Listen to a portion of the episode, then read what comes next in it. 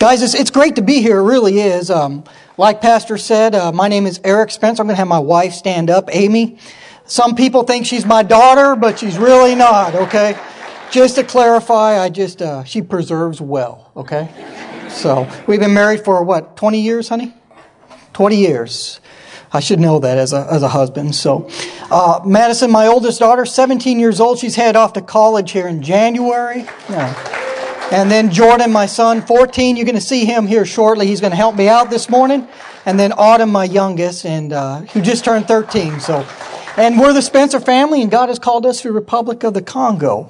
And uh, really, what I want to do is I just want to share with you this morning about how we got to where we are, because I'm 45 years old, and all of a sudden I decide that, hey, guys, it's time to sell the house and sell the bikes and get down to one pair of clothes, and we're going to go to the Republic of the Congo. So, kind of a drastic change uh, for our lives, but uh, it's God's call, and it's a powerful thing. And that's really what I want to share with you this morning. Um, I'm a been in the military for 25 years. I've deployed twice, once to Iraq, once Afghanistan. And uh, it was really this most recent deployment in 2006, 2007 to Afghanistan that that made me really start thinking about what is the purpose for my life what is the purpose for my life? Because I was, I did something really weird. It was part of an embedded training team with the Afghanis. So it was me and another American, and we were assigned to a, you know, a Kandak of Afghanis, which is really kind of a battalion size element of anywhere from three to 400 Afghanis. And we were living with them and we were going out on missions with them and, and did everything with them. It was pretty wild time when you're living with people from a completely different culture when you don't know their language, you don't know why they do what they do or why they, yeah, it's, it's completely different, completely different. But I learned that, um, you know, as you build relationships with people, they want to know about you. And it was a very powerful time because I, they want to know why I believed what I believed, and I want to know why they believed what they believed. And as you build relationships, you get a chance to share Christ. And so they got a chance to realize that, you know, the Americans are not necessarily the great Satan as, as we are often known as over in the Middle East, but yet we're parents and fathers just like their parents and, and fathers. And, and that's cool. That's neat when you get to share at that level as you build relationships. And, and so as I got to, to do that and I got to experience that, it, it reminded me of, of an experience that I had almost 30 years ago. Uh, you know, I grew up in Washington State. Is there any Washington State, Pacific Northwest people, Seattle Seahawks fans in the room? can, we, can we have the altar call, Pastor? So. Okay, so anyways, I grew up in Yakima, Washington, and I grew up in a conservative Baptist church. How about super conservative Baptist? Anyone? Got one. Okay. How conservative were you? Your your church? Okay, all right, that's that's pretty good. That's that's good. That's good. Okay, our church was, I mean, it was suit, tie, women dresses. If you walk through the, you know, the, the front door, we had the ushers checking to make sure it was a King James version. So, Bible, that's how we were. And, and, and that's pretty darn conservative, probably much like yours. So, but I love that, and that's how I, I grew up because they, we memorized scripture. I mean, we knew what the Bible said. And it was as a teenager when I was 15 years old, it was where I was saved, right? It's, and it was where God had called me into full-time service. And I didn't really know what that looked like, but I do remember it very specifically. Okay? But as a young teenage boy, I decided that, uh, I had other plans. Okay. So I joined the Marine Corps in 1988, you know, deployed to the first Gulf War. Some crazy things happened where we had to breach two minefields to get into Kuwait and, and, uh, I made a deal with God. Anyone ever make a deal with God? Get me out of this and, and I'll serve you. Okay. So that was, that's it in a nut roll. I made a deal with God. He got me out of that situation. We lost one M1A1 tank out of our company, and, and no one was hurt. Praise the Lord.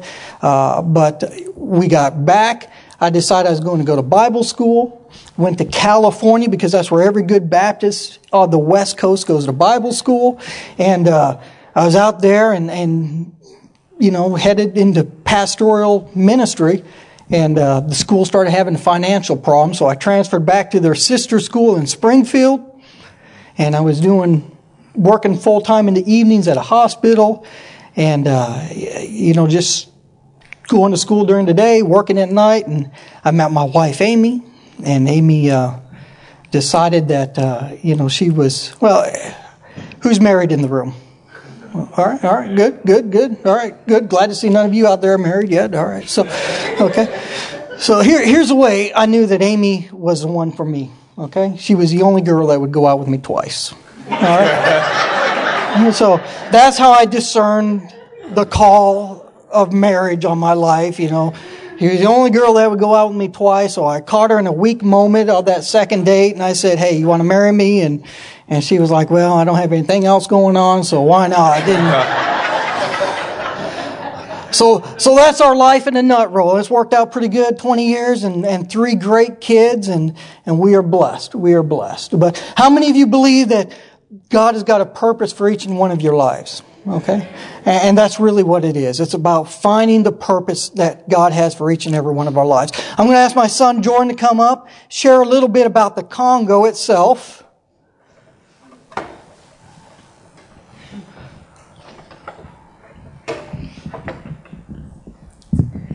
Well, uh, as like Dad said, my name is Jordan, and um, as you guys know, we're missionaries to uh, Congo and Africa. And so you see, Congo is kind of on um, the west coast of Africa, kind of underneath the little dip over there. And um, we'll be our ministry focus will be in Congo Brazzaville, and Bra- Brazzaville is the capital city. There's about two two major cities in Congo. There's Pointe Noire and uh, Brazzaville. In Brazzaville alone, there's 15,000 orphans, and 11,000 of those orphans live on the street because uh, there's just not enough rooms in the orphanages. And um, it's going to be our main focus because uh, there's most of the middle class population has been wiped out due to like AIDS and genocides and wars and stuff. And so you got you know really young people taking care of younger people, and uh, there's just there's just no middle no middle class there's uh, limited and virtually non existent health care. I think there's one doctor to every 10,000 people. So it's, it's really bad. Um, uh, like I said, it just Congo marginalizes the uh, the value of children. They think like if children can't help you with your job or do something, you know, to be profitable, then what use are they? And they just don't understand the next, you know, that they're the next generation. And um, just the value of girls. There was reported 15,000 rapes last year in in Congo Brazzaville. Children are abducted and, and sold into uh, child sacrifice by witch doctors. Just just crazy stuff that that uh, witch doctors do to people sacrifice a child to get favor in their business, and it's, it's just stuff that's crazy that I, I don't even understand. And um, um, it says on the side up there 59 popu- 59% of the population is below, below the age of 24, and 41% is below the age of 14. So that, that's, that's a lot of kids. That's all I have. Thank you, Jordan. So, so really, Congo is a the cool thing is the Holy Spirit's being poured out in, in Congo. Okay, missionaries have gone before; they planted the seed, and it's it's really a time of, of reaping what other people have planted.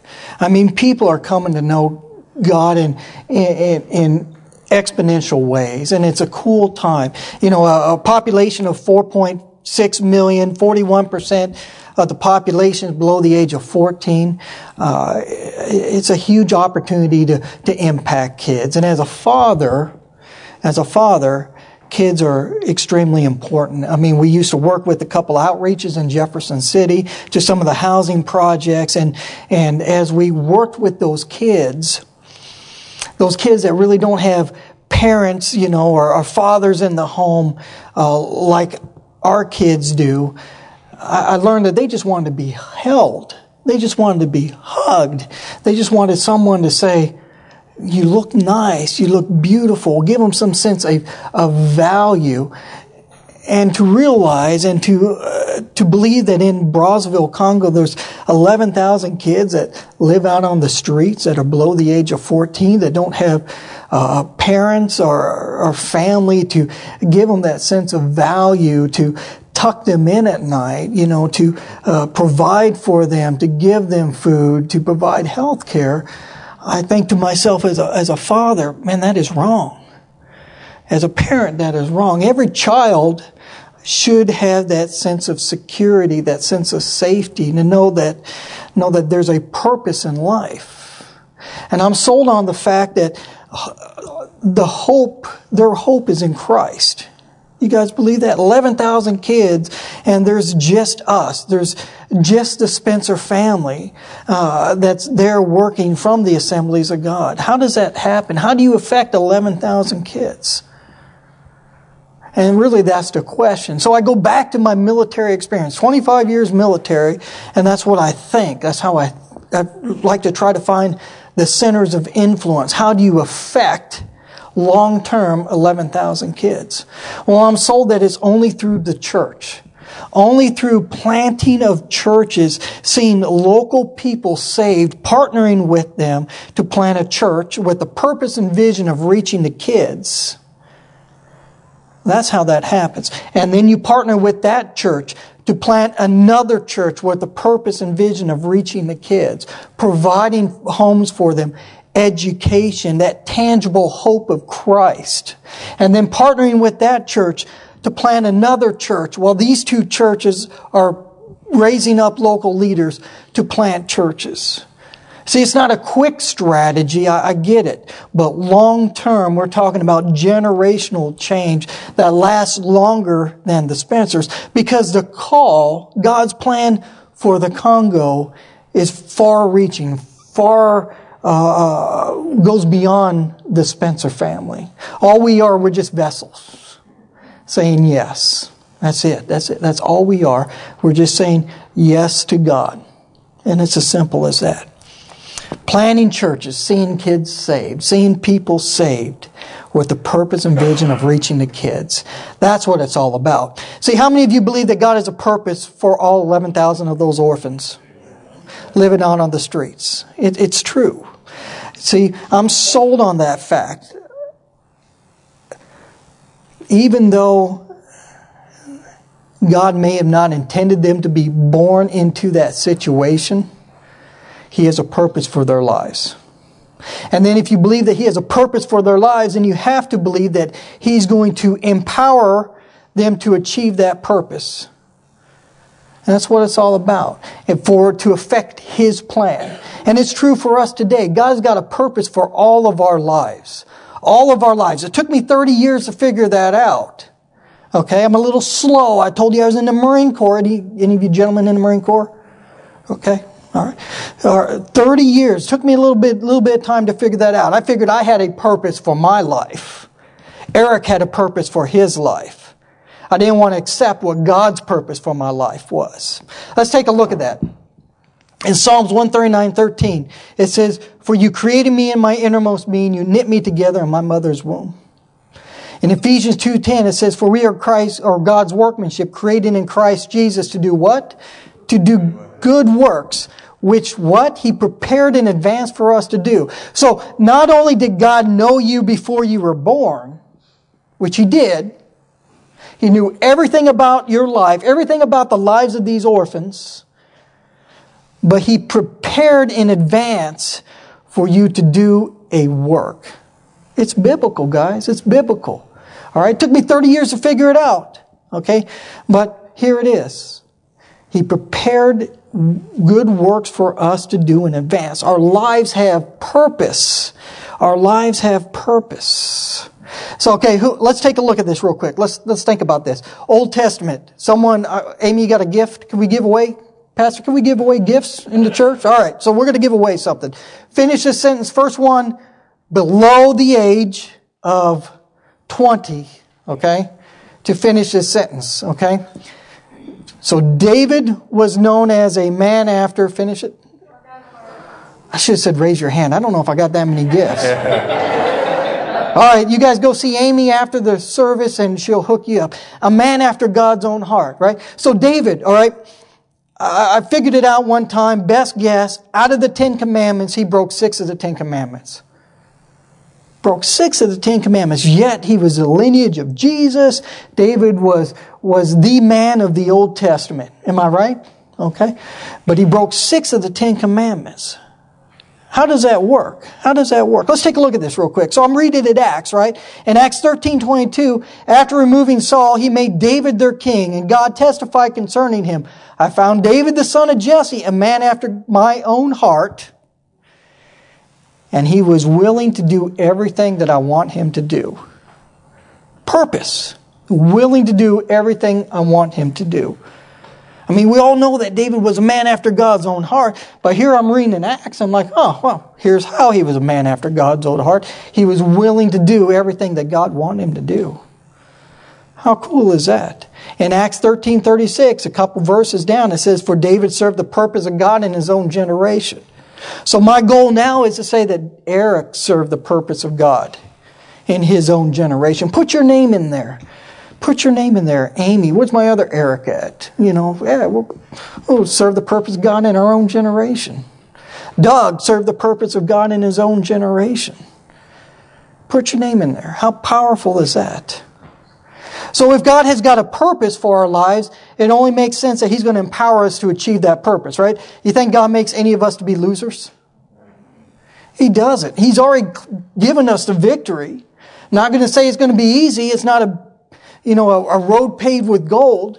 But he's not, he's got a purpose for our life, but he empowers us to achieve that purpose. Let's take a look at this. In 1 Peter 4, 10, 11, it says, each of you should use whatever gift you have received to serve others. Each of you has received a gift as faithful stewards of God's grace in its various forms. If anyone speaks, they should do so as one who speaks the very words of God. If anyone serves, they should do so with the strength that God provides so that in all things God may be praised through Jesus Christ. To him be the glory and the power forever and ever. In Zechariah it says, God will not place you in a position or ask you to accomplish a task in which he has not fully equipped and enabled you to do. Piece of cake, right? Piece of cake. It's all right there. Okay. So going back to my days in the military, you know, I'm not the brightest guy, but I could, you know, take the Bible for what it says at face value, right? God will not put you in any position which He has not fully equipped or gifted you to overcome. And it's cool when you step out on God and you test the Word of God and, and you see Him come through.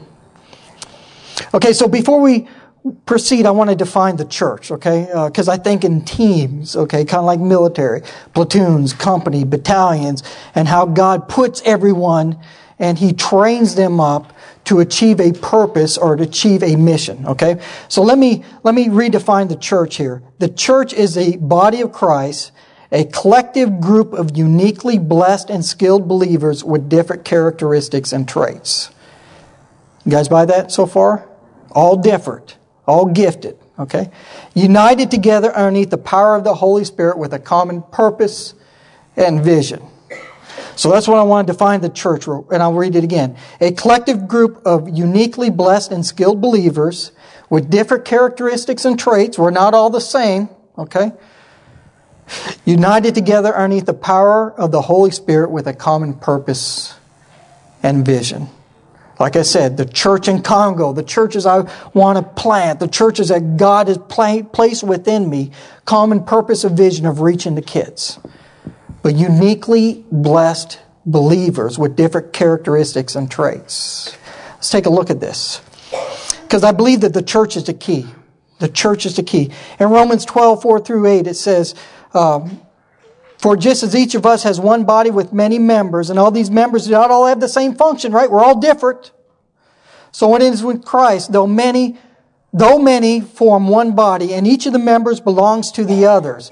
We all have different gifts according to the grace given to each of us. If your gift is prophesy, then prophesy in accordance with your faith. If it is serving, then serve. If it is teaching, then teach. If it is encouraging, then give encouragement. If it is giving, give generously. If it is to lead, do so diligently. If it is showing mercy, do it cheerfully. See, the cool thing is, is that the church is the body of Christ. And we're all different. Okay? And I think sometimes we forget to celebrate the diversity of the body of Christ. Okay? We look and we say, oh yeah, they're different. You know, I'm, I'm kind of a, uh, uh, uh, a tangible. I like to get my hands greasy, right? I don't like to do needlepoint or crochet or bake things. Okay, I'd rather get my hands dirty. I'd rather be tearing, you know, a head off of a vehicle and trying to figure out what's wrong and and, and doing something tangibly. Okay, you won't catch me in the kitchen baking. Okay, but I sure do like to eat whatever's baked. Does that make sense? All right? Okay? So you see how this all kind of all works together? I don't like to bake, but I sure like to eat what comes out of the oven. Okay? All right? But we all have different gifts, and sometimes we don't celebrate the diversity of the gifts that are within the church. Okay? So I've never been here before, Pastor, but here's what I like to do is I like to just take a moment, have you guys look around and take a look at each other and look at the way that God has uniquely blessed and gifted each and every one of you. Okay? Because the reality is, is we are the body of Christ. And it is a beautiful thing when you realize the blessings that are within this body right here and how God has uniquely blessed each and every one of you to achieve the purpose and vision that He has for Life Church. And it is awesome. See, we get a chance to go to different churches on a weekly basis. And each church that we go to, each worship service, each time we sing, everything that happens, it's, it's beautiful because it's almost like an individual fingerprint of God is on each and every body of believers. And I am impressed each and every time to see how the beauty of God's creation and the beauty of God's gifts and the spirit that is within each church and how God has got a different purpose and vision for each church. And it's a cool thing. It really is. It's beautiful. Take a look around for a second. Look at each other. You guys know each other. And look at, look at how God's gifted each and every one of us. In 1 Corinthians chapter 12, it says, Just as a body, though one has many parts, but all of its parts form one body, so it is in Christ. For we were all baptized by one Spirit so as to form one body, whether Jews or Gentiles, slaves or free, and we were all given one Spirit to drink. Even so, the body is not made up of one part, but many.